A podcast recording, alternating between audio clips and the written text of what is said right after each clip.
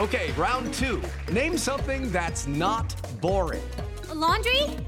Ooh, a book club. Computer solitaire, huh? Ah, oh, sorry, we were looking for Chumba Casino. That's right. ChumbaCasino.com has over 100 casino style games. Join today and play for free for your chance to redeem some serious prizes. ChumbaCasino.com. No purchase necessary. Full prohibited by law. 18 plus terms and conditions apply. See website for details. Coming up on 5 Minute News. More than 3,800 dead as Turkey and Syria respond to earthquakes. Record breaking theft of cryptocurrency by North Korea. And majority of Democrats don't want Biden to run again. It's Tuesday, February 7. I'm Anthony Davis.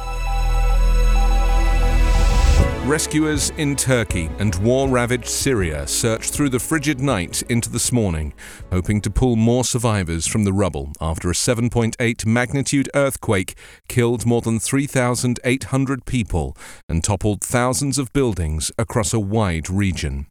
Authorities feared the death toll from Monday's pre dawn earthquake and aftershocks would keep climbing as rescuers looked for survivors among tangles of metal and concrete spread across the region beset by Syria's 12 year civil war and refugee crisis.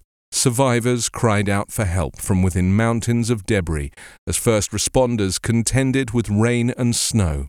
Seismic activity continued to rattle the region, including another jolt nearly as powerful as the initial quake. Workers carefully pulled away slabs of concrete and reached for bodies as desperate families waited for news of loved ones. Tens of thousands who were left homeless in Turkey and Syria faced a night in the cold. In the Turkish city of Gaziantep, a provincial capital around 20 miles from the epicenter, people took refuge in shopping malls, stadiums, mosques, and community centers. Turkish President Erdogan declared seven days of national mourning. US President Joe Biden called Erdogan to express condolences and offer assistance to the NATO ally. The White House said it was sending search and rescue teams to support Turkey's efforts. The quake in one of Turkey's southeastern provinces set residents of Damascus and Beirut rushing into the street and was felt as far away as Cairo.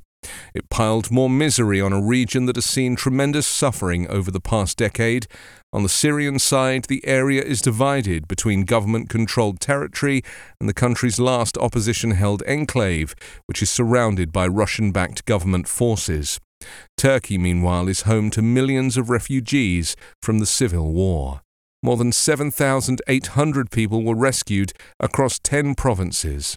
The region sits on top of major fault lines and is frequently shaken by earthquakes. Some 18,000 were killed in similarly powerful quakes that hit northwest Turkey in 1999. North Korea stole more cryptocurrency assets in 2022 than in any other year and targeted the networks of foreign aerospace and defense companies, according to a currently confidential United Nations report seen by the Reuters news agency.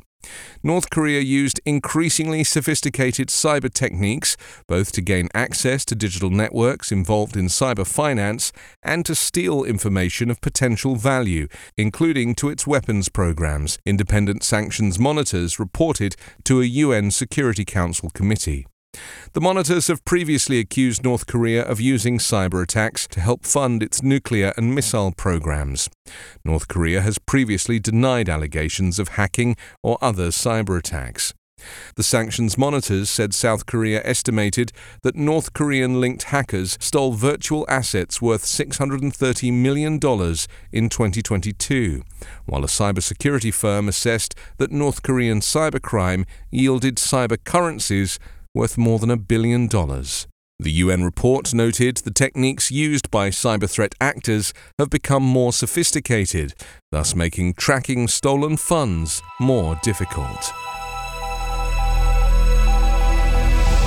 A majority of Democrats now think one term is plenty for President Joe Biden, despite his remarks that he plans to seek re election in 2024. That's according to a new poll from the Associated Press NORC Center for Public Affairs Research that shows just 37% of Democrats say they want him to seek a second term, down from 52% in the weeks before last year's midterm elections. While Biden has trumpeted his legislative victories and ability to govern, Poll respondents suggest that many believe the 80 year old's age is a liability, and the possibility that the world's most stressful job would be better suited to someone younger. Democratic candidates performed better than expected in the 2022 midterm elections, a testament to Biden's message that he is defending democracy and elevating the middle class. Democrats expanded their control of the Senate by one seat and narrowly lost their House majority, even though history indicated there would be a Republican wave.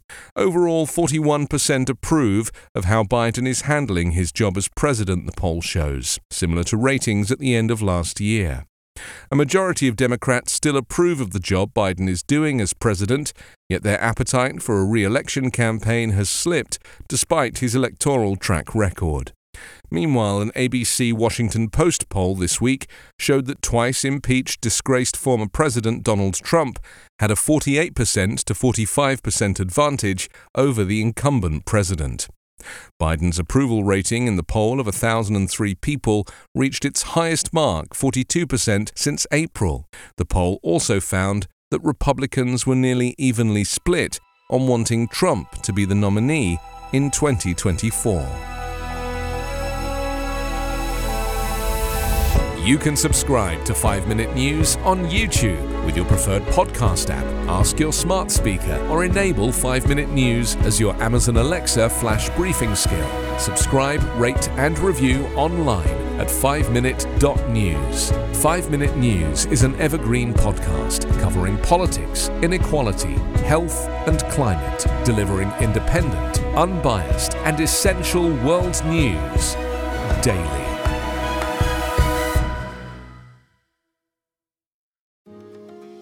My name is Cindy Burnett, and each week I interview at least two traditionally published authors on my podcast, Thoughts from a Page. We talk spoiler free about their books, so you can listen whether you have read the book or not. And then we delve into things that you most likely won't hear about anywhere else the importance of the cover design, why they included various aspects of the story, personal details about both the books and the authors' lives, and so much more. You can find the podcast on every major platform and learn more about it on my website, thoughtsfromapage.com. Thanks so much for checking it out.